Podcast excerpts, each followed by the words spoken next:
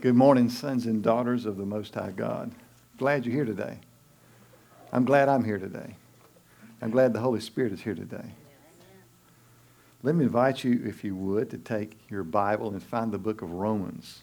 The book of Romans, chapter 12, beginning with verse 9.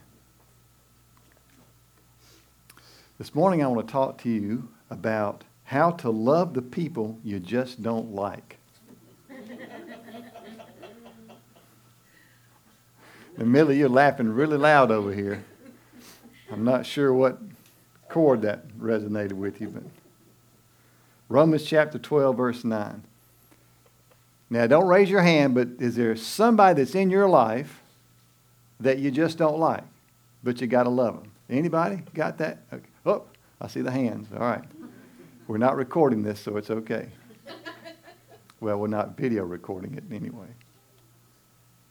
How to love the people you just don't like. Romans chapter 12, verse 9 says, Love must be sincere, that is, without hypocrisy. Hate what is evil, cling to what is good, be devoted to one another in brotherly love. Honor one another above yourselves. Never be lacking in zeal, but keep your spiritual fervor serving the Lord. Be joyful in hope, patient in affliction, faithful in prayer. Share with God's people who are in need. Practice hospitality. Bless those who persecute you. Bless and do not curse. Rejoice with those who rejoice. Mourn with those who mourn. Live in harmony with one another. Do not be proud, but be willing to associate with people of low position. Do not be conceited. Do not repay anyone evil for evil. Be careful to do what is right in the eyes of everybody. If it is possible, as far as it depends on you, live at peace with everyone. Do not take revenge, my friends, but leave room for God's wrath, for it is written, It is mine to avenge, I will repay, says the Lord.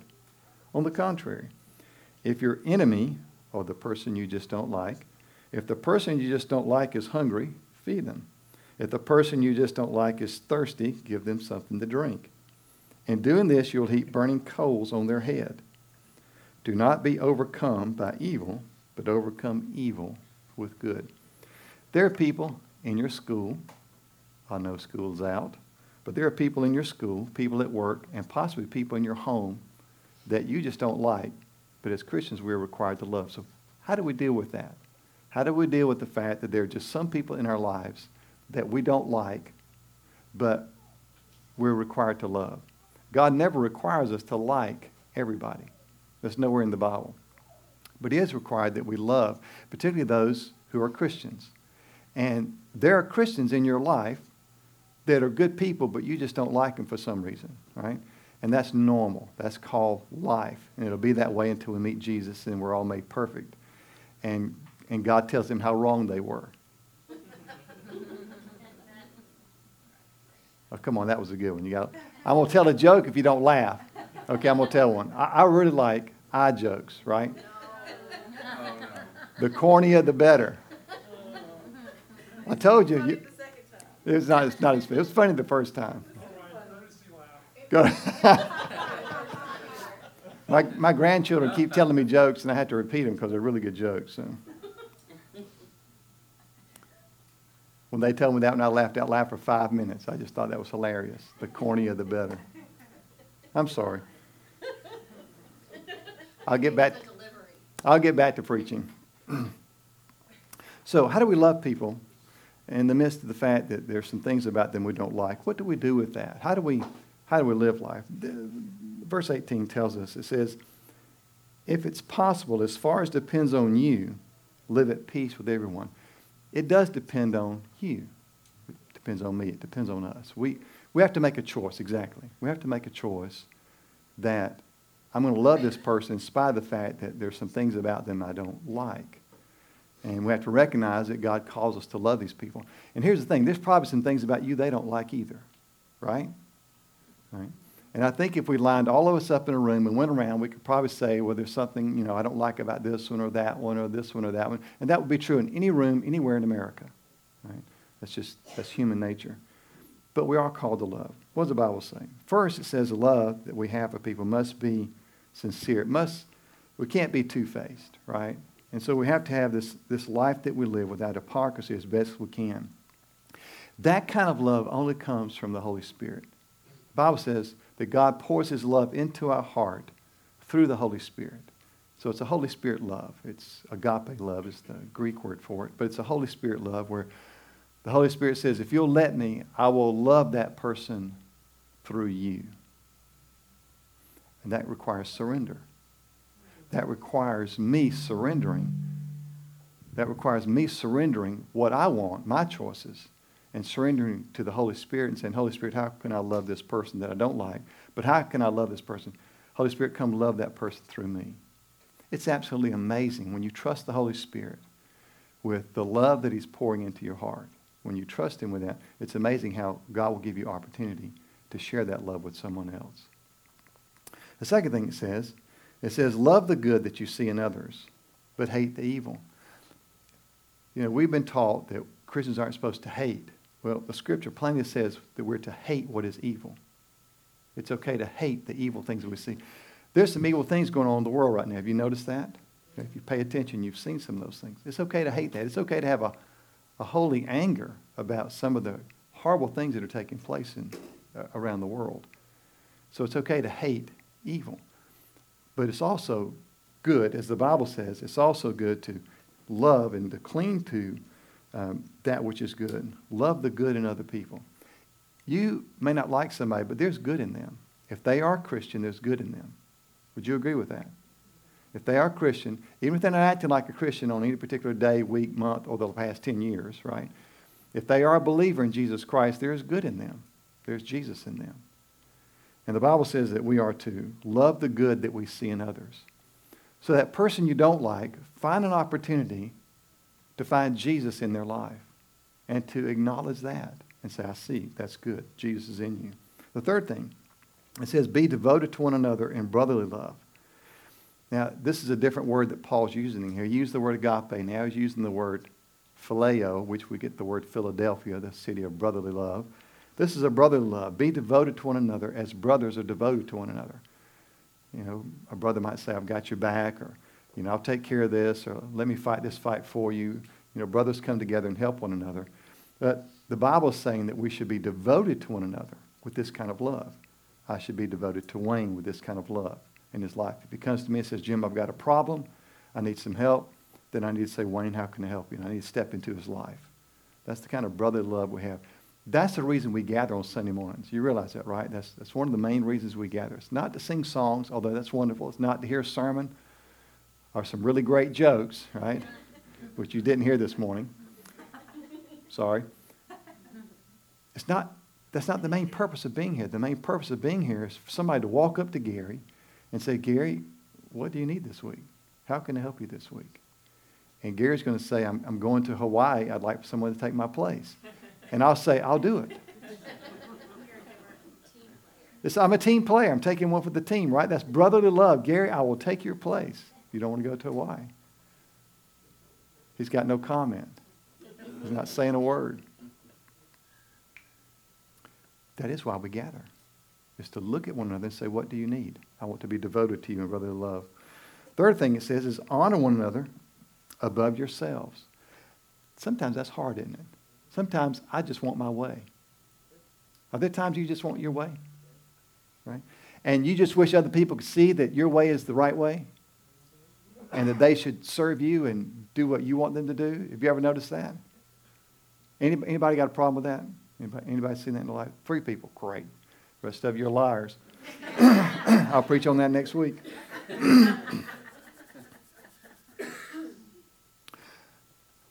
in my lifetime, all 39 years, I have. I'll, I'll, preach to myself next week on lying. Pray on that one. I don't think that'll help. I've never seen a more self centered society than, than we're living in.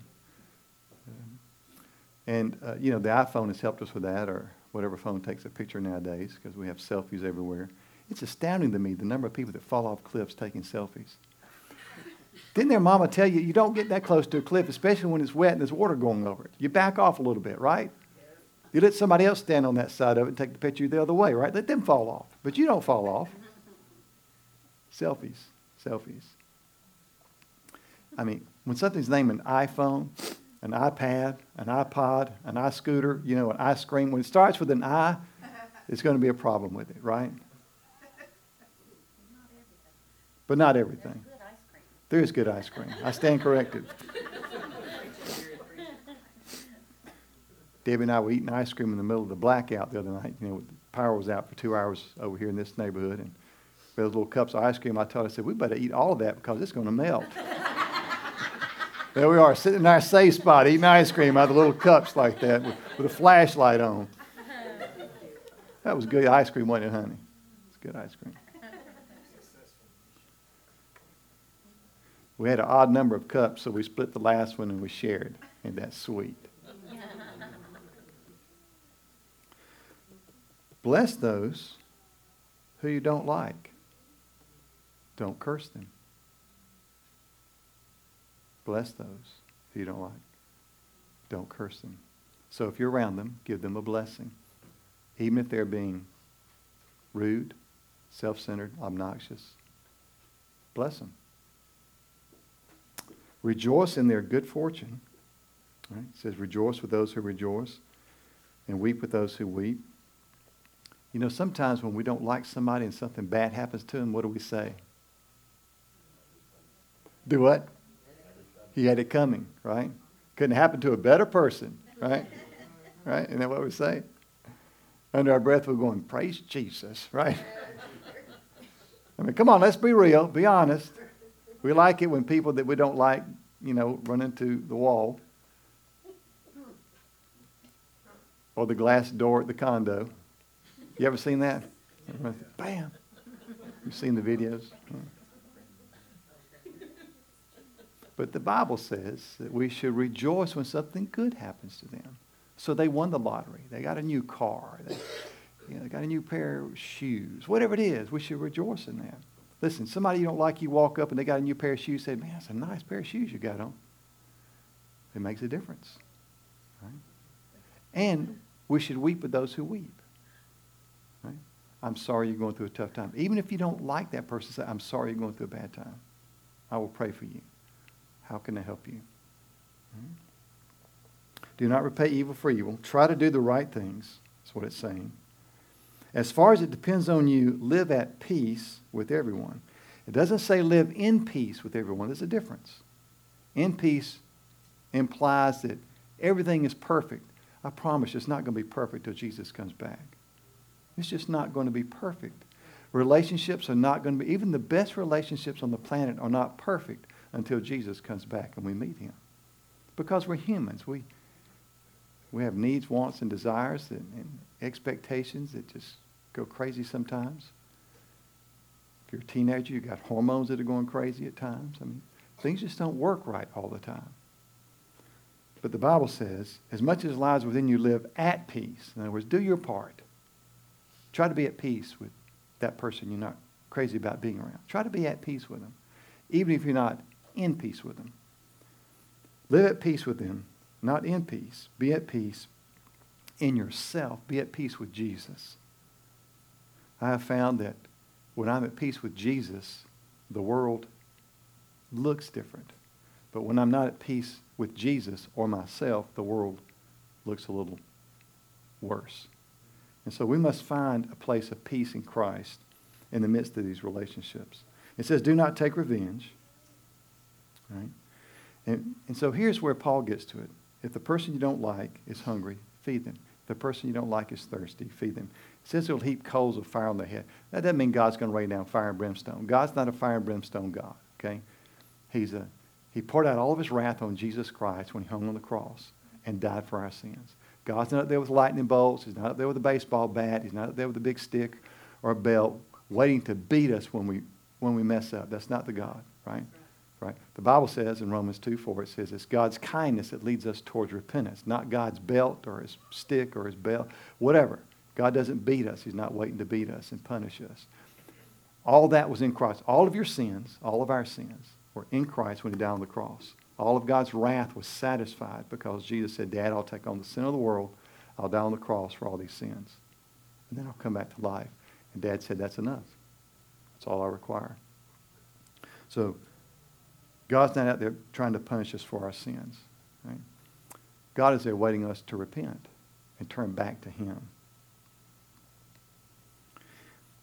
And so the coals of fire means the person will eventually think, you know, maybe I could act better.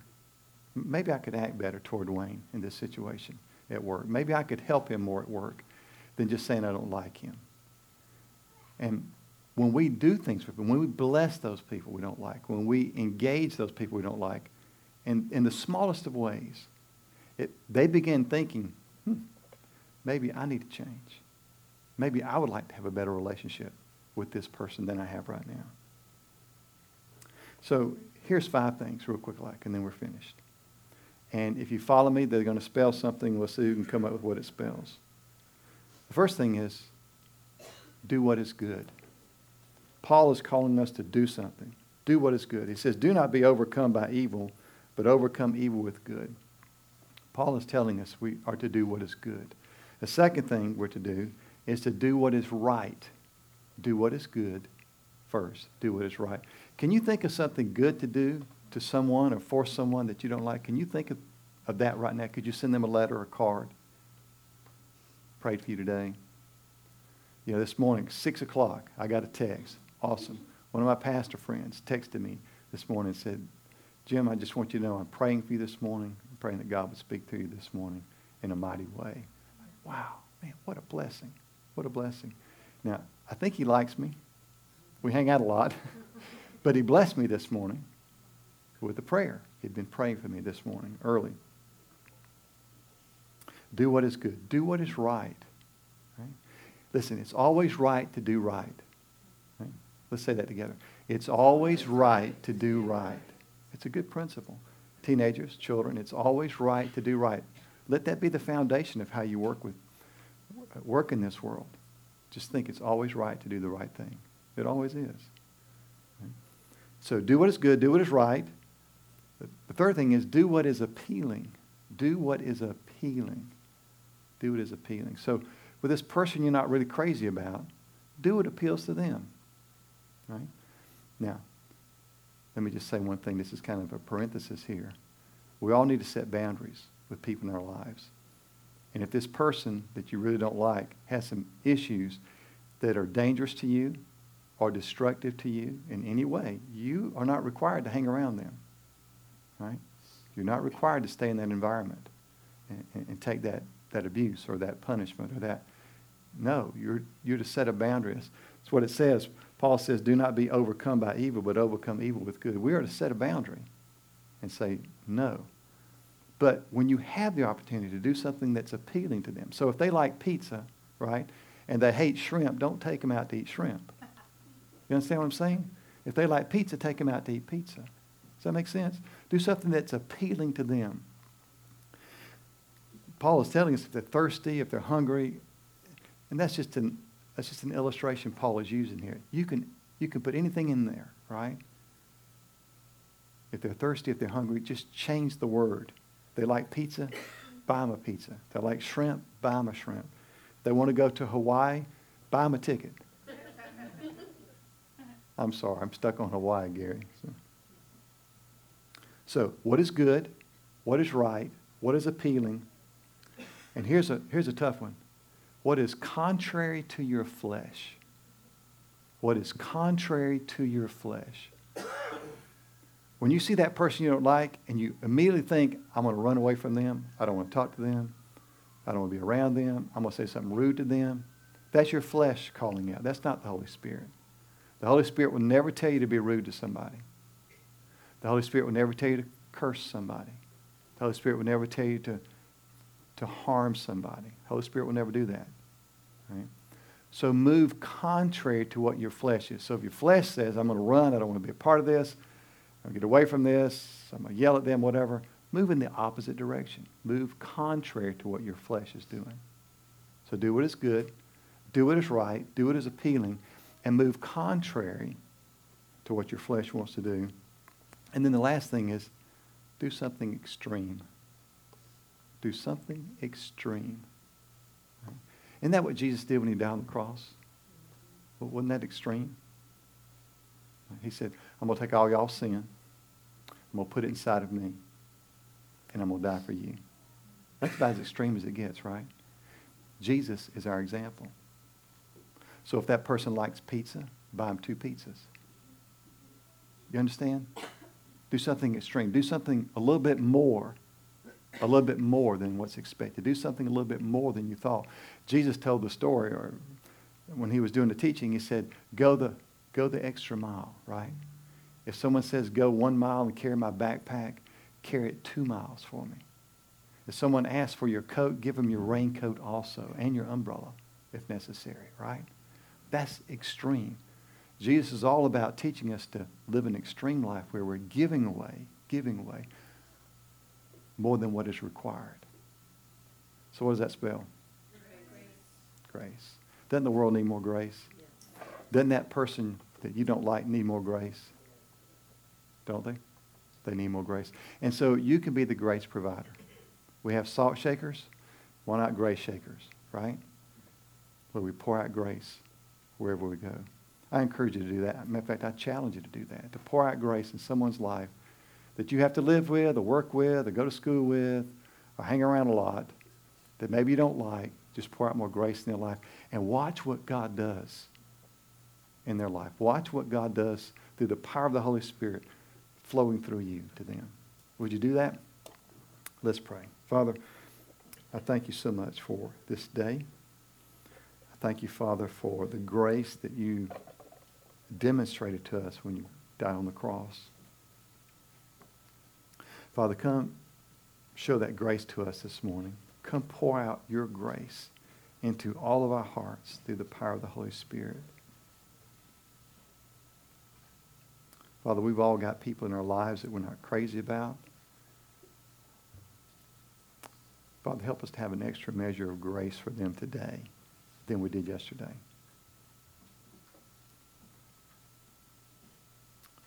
Come, Holy Spirit, now. Pour your love into our heart. Pour your grace into our heart. Pour your love through us. Pour your grace through us.